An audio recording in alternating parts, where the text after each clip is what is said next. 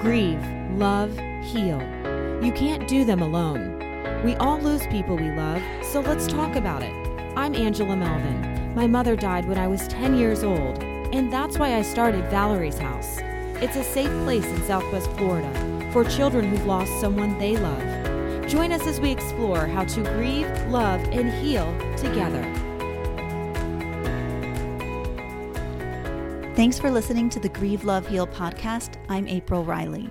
We're just coming off of Breast Cancer Awareness Month. This is one month out of the year where we see people calling attention to a disease that has stolen so many lives. As a grief organization, we feel it's our duty to continue that conversation.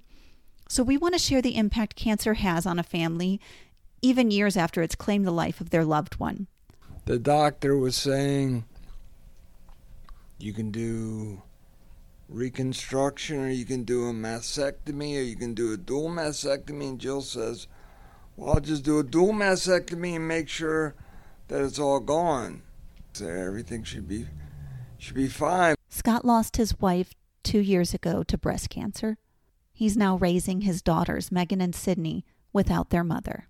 I sat down with them as a family to talk about what they remember about their mother's battle with breast cancer. Let's start with Megan. How old are you, Megan? Um, I'm 12 years old. I'm almost 13. I turned 13 in December. What about Sydney? How old are you, Sydney? I'm nine years old, turning 10 in March. How long have you been coming to Valerie's house? I think a year and a half. Megan, maybe you could tell me a little bit more about why you started coming to Valerie's house. My mom's death was really hard on us, and we heard about this. And ever since we've been coming here, and I think it was a really great step for us to take in um, our grief. When did your mom pass away? She died. January, January 2018. Yeah, January 2018. What was her name? Um, her name was Jill.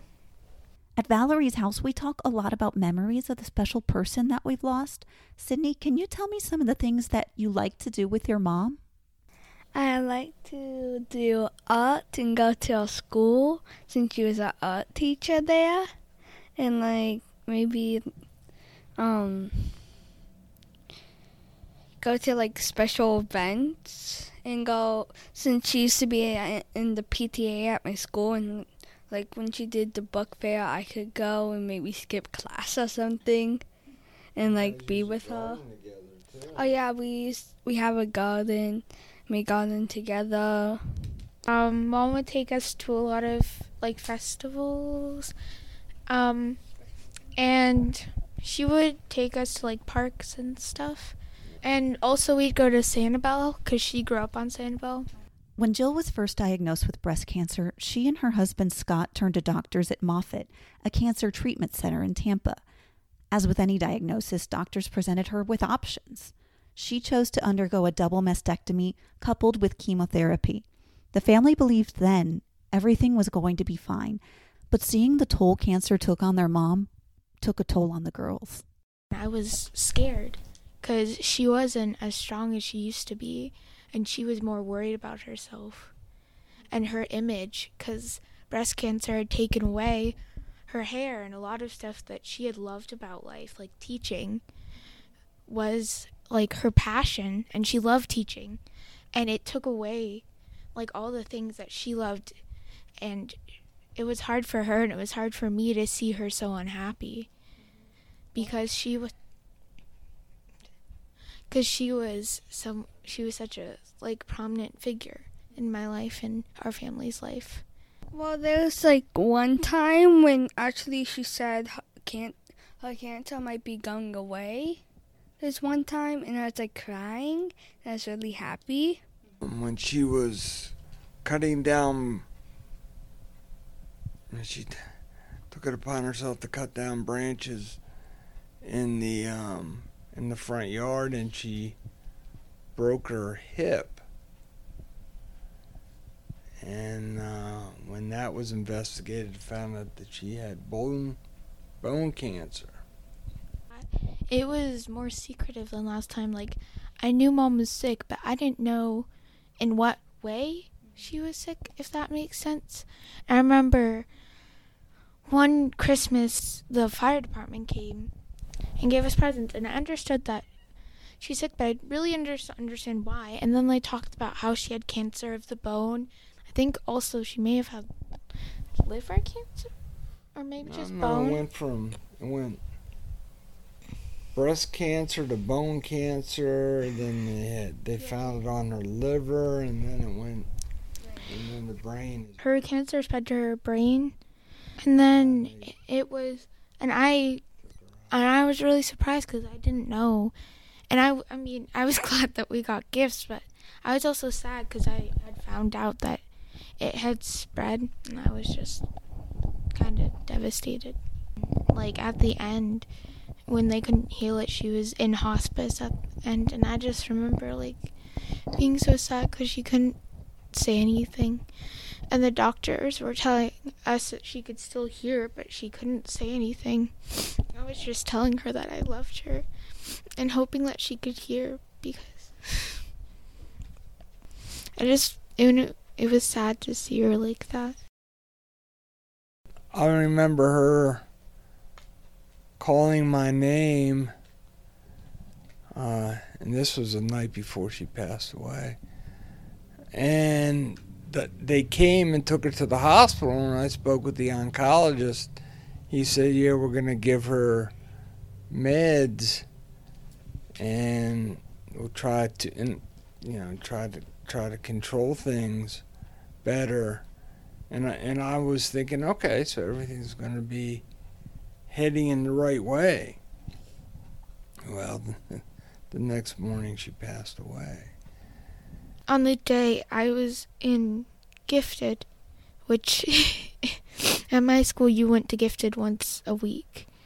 And I remember that the teacher was outside and she had told me and I started sobbing. And I went back in and I told my friends that my mom, mom had died and then I, I went and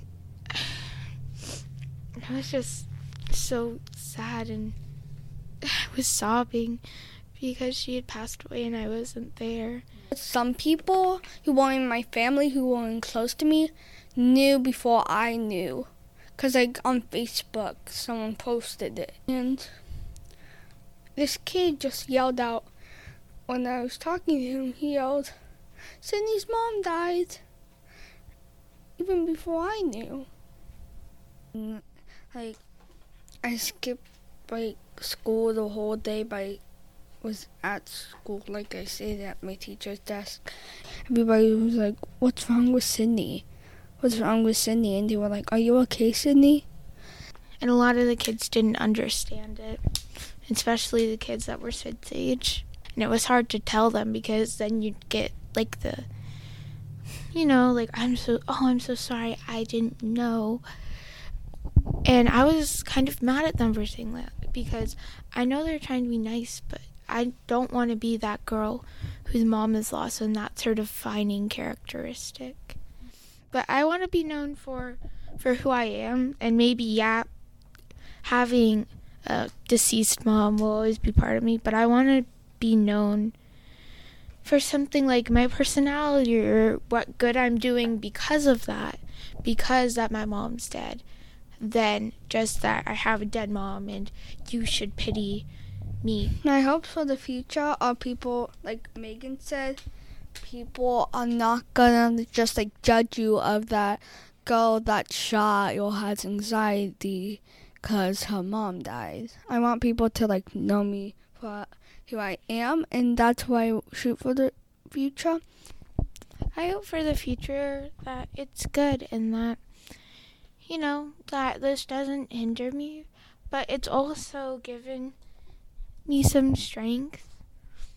And so, you know, like in the future, I I don't know, I hope I can make my mom proud. You're listening to the Grieve, Love, Heal podcast, produced by Valerie's House. Be sure to follow us on Facebook, Twitter, and Instagram so you can be notified when we post a new podcast. If you know of a child who's grieving and in need of support, visit our referral page on our website, www.valerieshouseswfl.com. www.healthcare.org.